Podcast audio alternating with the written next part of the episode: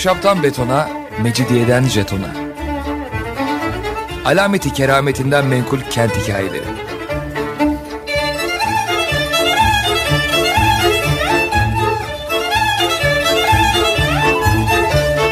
Hazırlayan ve sunan Pınar Erkan.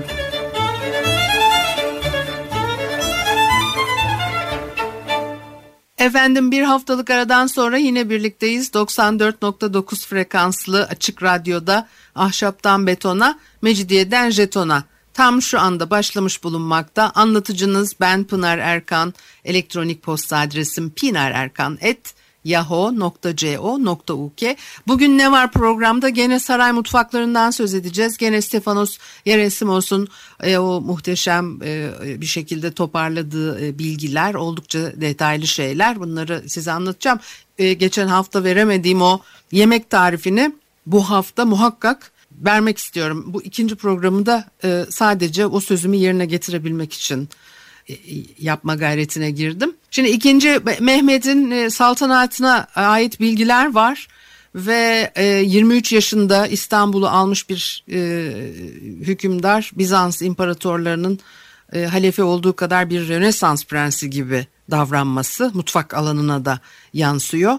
O dönemin mutfak muhasebelerinde E, alışılmamış yiyecekler görüyoruz ve günü gününe üstelik de bu bilgilerle karşılaşıyoruz. yirmi beş Ağustos bin dört yüz yetmiş bir günü padişahın kişisel e, tüketimine yönelik alımlar. Mesela üç çift balık yumurtası, iki morina balığı, iki okka havyar ve ayrıca seksen turşu limon ile iki sepet incir. üç gün önce de padişah için on çift balık yumurtası, cinsi belirtilmemiş kuru balık alınmış. Ayın yirmi yedisinde dört okka daha havyar ve onu saklamak için beş akçeye de bir e, kutu alınıyor. Aynı gün hesapta padişahın yılan balığı için iki akçelik kekik alındığı görülüyor. Ertesi gün yeniden beş okka, yüz dirhem e, havyar e, kaydedilmiş. dört günde padişah için alınan on dört buçuk kiloya yakın havyar herhalde saklanıp uzun bir süre E, tüketilmiş olmalı. Padişah bunları üç beş günde yiyecek değil. yirmi yedi Aralık bin dört yüz yetmiş üçte ve onu izleyen dokuz Ocak'ta ikinci Mehmet Terkos Gölü'nden e, balık getirtiyor. Bu ayın e, muhasebesinde ilk ve son olarak e, karides, e, istiridye görülüyor. Balık aslında saray mutfağında çok tercih edilen bir yemek değilmiş gibi. E, üst sınıflarda çok tercih edilen bir yiyecek olmadığı anlaşılıyor. Daha çok halkın yediği bir şey gibi değerlendirildiğini görüyoruz. Saray tenezzül etmiyor, yani halkın gıdası balık. O da enteresan tabii. Bir eğer balık alırlarsa da aslında biraz tatlı su balıklarını tercih ettiklerini de görüyoruz. İkinci Mehmet dönemi muhasebelerinde karşımıza çıkan bu deniz ürünleri daha sonra yok oluyor. Ondan sonraki padişahların saray e, muhasebeleri e, e, herhalde dini kuralların da etkisi var. Daha sıkı bir biçimde uygulanan bir e, mutfak e, izlenimi. Alkollü içki tüketimi bir soru işareti olarak kalıyor. Ee, en az iki hükümdar, ikinci Mehmet, ikinci Selim için bu konuda kanıtlar var. Selaniki, ikinci Selim'in ölümünden iki ay önce haram olan şeylerden ve eğlencelerden tevbe ve istiğfar ettiğini e, yazıyor. E, Fatih ise Avni e, maslahıyla yazdığı e, şiirlerde içkiye metiyeler e, düzmüş.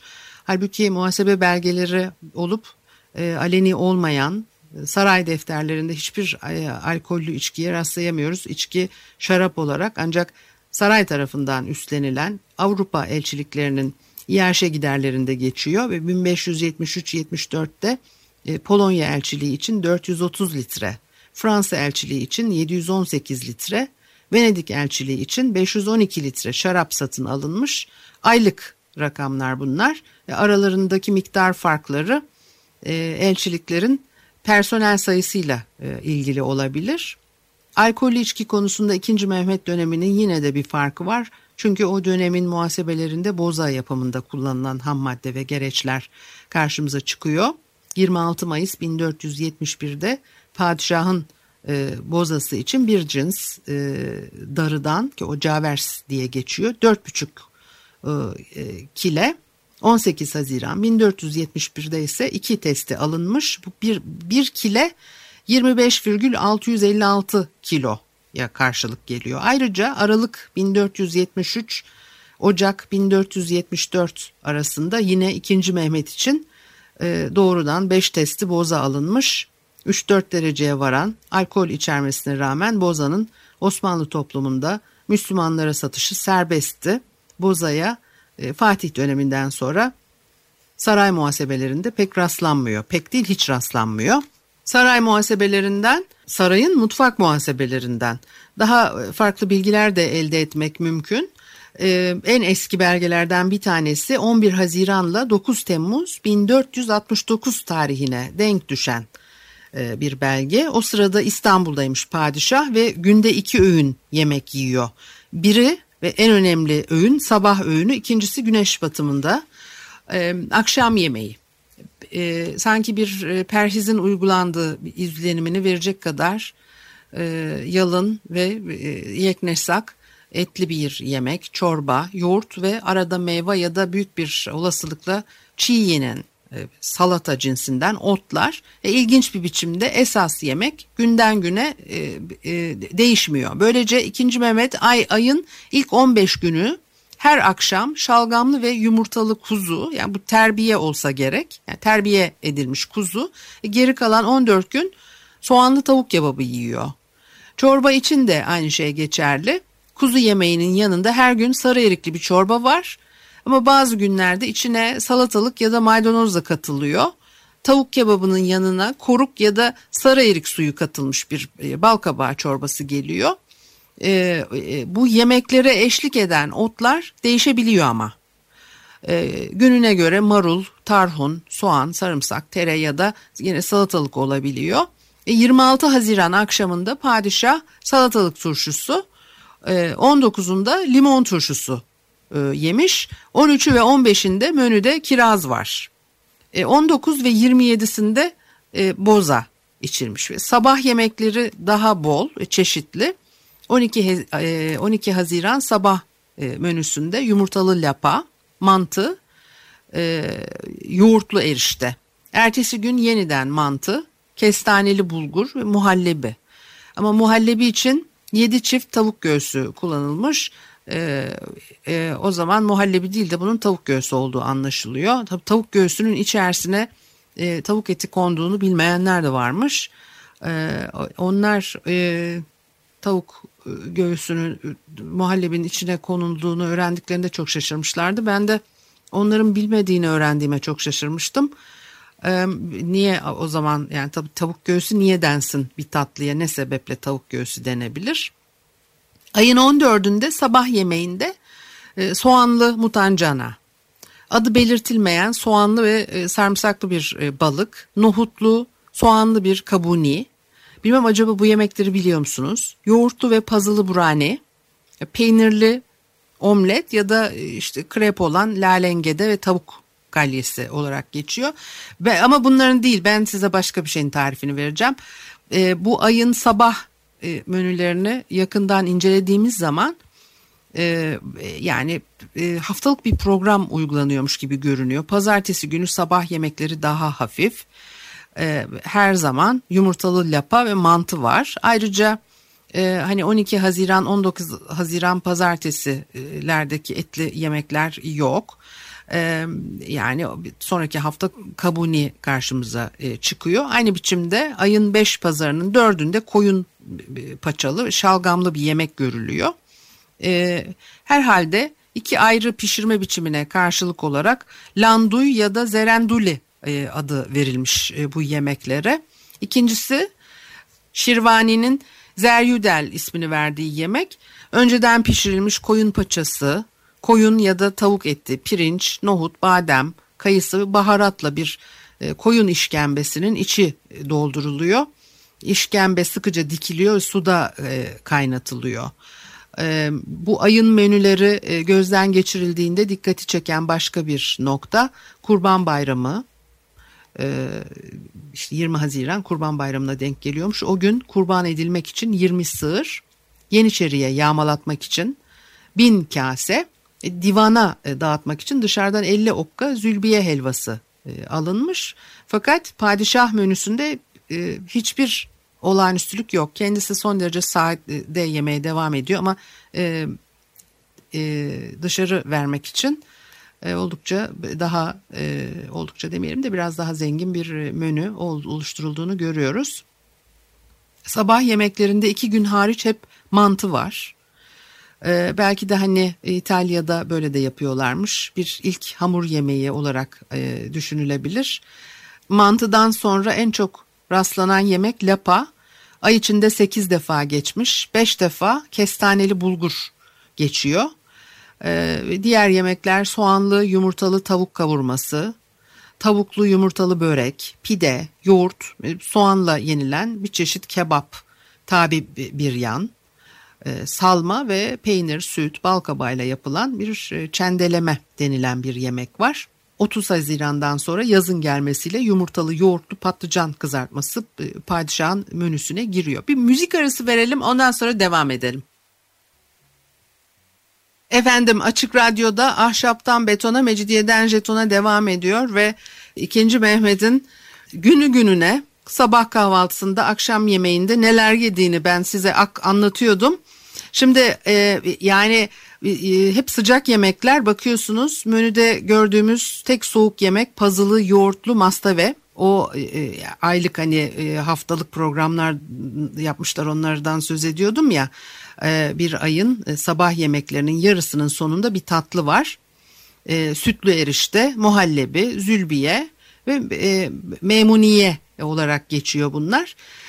bin dört yüz altmış dokuzun Haziran-Temmuz aylarının muhasebesine yakından e, baktığımız zaman Fatih Sultan Mehmet'in beslenmesinin e, e, yani hakikaten günü gününe gözünüzde canlandırabiliyorsunuz. Ama bakıyorsunuz bir takım değişiklikler olmuş yeme alışkanlığında.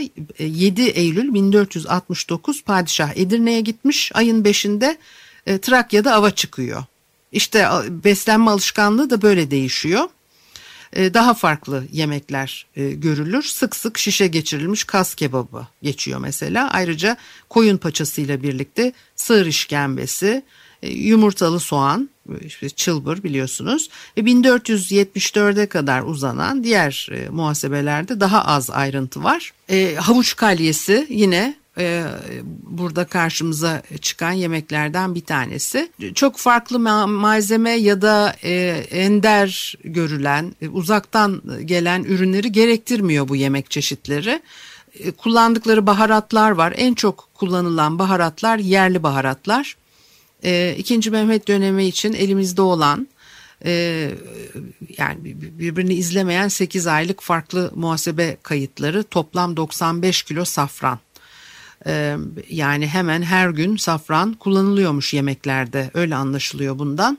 Ceneviz kolonisiydi Sakız Adası, o orada üretilen bir başka yerel bahar, sakızdan aynı dönemde otuz altı kilo satın alınmış. Fülfülü biliyorsunuz. Yani bunları daha önceden de konuştuk diye hatırlıyorum ama ne zaman konuştuk onu hatırlamıyorum, ama fülfülü anlatmıştım size farklı programlarda. Uzaktan gelen en çok kullanılan karabiber fülfül. sekiz ayda kırk altı kilo tüketilmiş. Yine zencefil var, tarçın, karanfil ama miktarları bunların çok düşük. Miskle birlikte ikinci. Mehmet devri muhasebelerinde rastlanan baharatın tümünü oluşturuyor. Misk diğerlerinden çok daha pahalı. Satın alınan üç yüz elli gram misk için yüz elli altı altın ödenmiş. İkinci Mehmet dönemi muhasebelerinde yüz iki kalem çeşitli yenilebilir madde var. İkinci Beyazıt saltanatına ait Hicri sekiz yüz doksan beş yılı muhasebelerinde, yani bu aşağı yukarı bin dört yüz seksen dokuz bin dört yüz doksan yıllarına tekabül ediyor. Adı geçenler yüzü aşmıyor. Baharat çeşidi hemen hemen aynı. Kanuni Sultan Süleyman döneminde, yani işte gene aradan ne bileyim ben bir yüzyıl, bin beş yüz elli dört elli beş yılında yeni bir bölüm görünüyor. Helvahane bölümü. Burada baharatın, yaş ve kuru meyvelerin yanı sıra iksir, macun, tiryak gibi karışımların yapımına yarayan maddeler kaydedilmiş. Yani tabii besleyici nitelikleri var, bir de tıbbi özellikleri var ama hangisi nedir onu çok birbirinden ayırt etmek mümkün değil. Ee, ve bu bölüm, yani helvahane eklenince e, yenecek madde sayısı yüz seksen bire çıkmış. İkinci Selim döneminde e, bin beş yüz yetmiş üç yetmiş dörtte üç yüz kırk ikiye ulaşmış. Bu baharat ve e, az görülen ürünlerin çeşitleri e, arttığı gibi miktarı da artıyor. O yıl saray üç bin yüz elli gram misk, yedi yüz elli gram amber satın almış. Özellikle padişahın şerbetleri için kullanılan iki kokulu madde. Ee, yani tabii e, saray mutfağında e, hani dedik ya çok sade lapa yiyor filan, hakikaten çok fazla lapa yendiğini görüyoruz sarayda ama e, çok incelikli yemeklerin de elbette yapıldığı kullanılan baharatlardan belli. Etin okkası iki akçeymiş bu dönemde, amberin okkası ise otuz üç bin akçe. Hani arada bir kıyas yapmak gerekirse e, ne kadar pahalı ne kadar ucuz onu anlayabilmek için. bin beş yüz yetmiş üç yetmiş dört yılında satın alınan safran azalmış. Saray halkı büyük bir artış göstermişti halbuki, fakat yine de ikinci. Mehmet döneminin sekiz ayına denk. E, yerel bir ürün safran çokça halk tarafından kullanılıyor ve imaret yemeklerine girdiği için belki de işte saray tarafından küçümsenmeye e, başlandı. Ben şimdi ondan sonra gene burada bir yemek tarifi dedim durdum ya, o yemek tarifini vereyim de ondan sonra vakit kalmadı falan de, demek zorunda kalmaktan korkuyorum. Size medfune tarifi vermek istiyorum çünkü benim çok sevdiğim bir yemeğin çok daha zengin e, e, pişirilmiş bir hali olduğu için bu bana çok cazip geldi. Patlıcan dolması, e, medfune gömülmüş demekmiş, Arapça bir sözcük anlamı. Topkapı Sarayı'nda sunulan patlıcan dolması olduğu anlaşılıyor. Malzemeleri vereyim bari önce. beş yüz gram koyun budu et, dört çorba kaşığı yağ, iki yüz elli gram kıyma, üç buçuk kahve kaşığı kişniş, iki buçuk kahve kaşığı tarçın, elli gram haşlanmış nohut, dört patlıcan, iki üç soğan, safran, gül suyu, tuz. Et küçük kuşbaşı şeklinde doğranıyor. Tuzlanıyor ve yağda işte kavuruyorsun. Ondan sonra iki desilitre sıcak suyla bir kahve kaşığı tarçın, iki kahve kaşığı öğütülmüş kişnişi ekleyip pişirmek gerekiyor onu. Muhtemelen pişecek, suyunu çekecek. Ondan sonra o kıymaya ezilmiş nohut karıştırılıyor. İşte burası bana çok cazip ve çok enteresan geldi. Yarım kahve kaşığı tarçın, yarım kahve kaşığı öğütülmüş kişniş, tuz koyup az yağla karıştırıyorsunuz. Ve patlıcanların içini boşaltıyorsunuz. Birkaç dakika tuzlu suda bırakıyorsunuz. Ondan sonra da bu hazırlanan içle dolduruyorsunuz. Etler pişmişti ya, suyunu işte salıp çekmişti filan. İşte o pişen etlerin üstüne bu patlıcanları yerleştiriyorsunuz. Bir kahve kaşığı kişniş, bir kahve kaşığı tarçın, bir çimdik safranı et suyuyla inceltiyorsunuz. Ondan sonra da tencereye ilave ediyorsunuz ve pişmeye bırakıyorsunuz. Piştikten sonra üzerine gül suyu serpiyormuşsunuz. Yani bu hani yemeği ben hani daha denemedim, deneyeceğim bu şekliyle. Gül suyu serpip serpmeyeceğimden emin değilim. Ama ondan sonra da servis tabağına alıp tencerenin dibindeki etleri patlıcanların üzerine boşaltıyorsunuz. Servis yapmadan önce de dinlendiriyorsunuz. Çok güzel değil mi? Çok zengin bir patlıcan dolması. Dönelim gene yemekle, içecekle, yiyecekle ilgili o bilgileri vermeye. Şimdi ferahladım yemek tarifini bir kere verdikten sonra. Belki evde denersiniz, yaparsınız. Olsa bana da haber verirsiniz nasıl oldu. İlk kahvehane bin beş yüz elli dörtte açıldı İstanbul'da. Bu kahvehaneyle ilgili de birkaç program yaptık diye hatırlıyorum. Kahveyle ilgili daha doğrusu. Sarayda on altıncı yüzyıl, hatta on dokuzuncu yüzyıl başı mutfak ve helvahane muhasebelerinde görülmüyor. İlk kahvehane bu dönemde açılmış olmasına rağmen. bin beş yüz seksen iki sünnet düğünü şenliğinde kahveciler loncası geçit resmine katılmışlar ama saray uzun zaman kahveye alışamamış demek ki, o da enteresan. Böylece on beşinci ve on altıncı yüzyıla ait belgeler malzemelerin zenginleşmesine, çeşitlenmesine tanıklık etmelerine karşın Aynı zamanda bu belgelerde dinsel yasakların daha sıkı biçimde uygulanmasından doğan belli bir tutuculuk da e, görülüyor. E, ve tabii padişahın yemek zevklerinin nasıl geliştiğini izlemek. E, daha sonraki dönemlere ait arşiv e, malzememiz tabii daha az, e, tanıklar e, az. E, yani çok ender hatta, onun için de tabii bilemiyoruz. O Venedik balyozundan e, söz etmiştim. Ee, sarayın ikinci avlusunun ötesine ait e, güvenilir bilgiler veren bir e, yazar ve on bir Kasım bin altı yüz dörtte İstanbul'a vardığında padişah birinci Ahmet on dört yaşında, bir yıldan beri de tahttaymış, iri cüssesiyle tanınan e, bir e, sultan. E, balyoza göre günde üç dört öğün yemek yiyormuş. Bak, halbuki ikinci Mehmet sadece iki öğün yemek yiyordu, ama yemek saatleri sabahın onu ile öğleden sonrasının altısı arasında değişiyor. Gece bir şey yenmiyor. Yemekler yine sofraya birer birer geliyor. Bir yemekten aldıktan sonra o kaldırılıyor, yenisi getiriliyor. Balyozun aşçılardan öğrendiklerine göre padişahın yedikleri güvercin kebabı, kaz, tavuk, piliç, kuzu, koyun etleri, ender olarak av kuşları, bunun dışında çorbalar, etli börekler ve yemekten sonra içilen şerbetler var. bin altı yüz otuz sekiz ile bin altı yüz elli yedi yılları arasında sarayda iç olanı olarak geçiren bir Polonya asıllı Ali Ufki Bey on dokuz yıl sarayda kalıyor. dördüncü Mehmet'in yemeği konusunda ayrıntılı bilgiler veriyor o da. Has odada ya da bahçede tek başına yemek yermiş padişah. E, kuşbaşı kesilmiş, haşlanmış ya da yahni edilmiş koyun eti, şişte kızartılmış koyun eti kıymasından sucuk, çok çeşitli şekerli hamur işleri, en iyisi bile e, bize yaramaz diyor. Bu terkipler baklava, memnuniye adlı sütlü aş e, olan sütle pişirilmiş pirinç ya da muhallebi e, denilen e, şekerle öğütülmüş pirinç. E, Eskiden de Türkler hiç tatlı yemezlermiş. Tatlı yemek adeta bir hakaret gibiymiş. Bunu da söyleyip bugün programımızı bitirelim. Haftaya görüşene kadar hoşça kalın.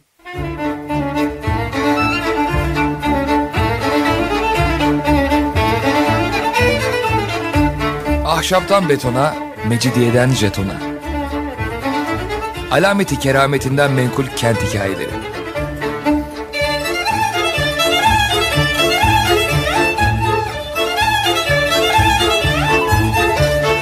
Hazırlayan ve sunan Pınar Erkan.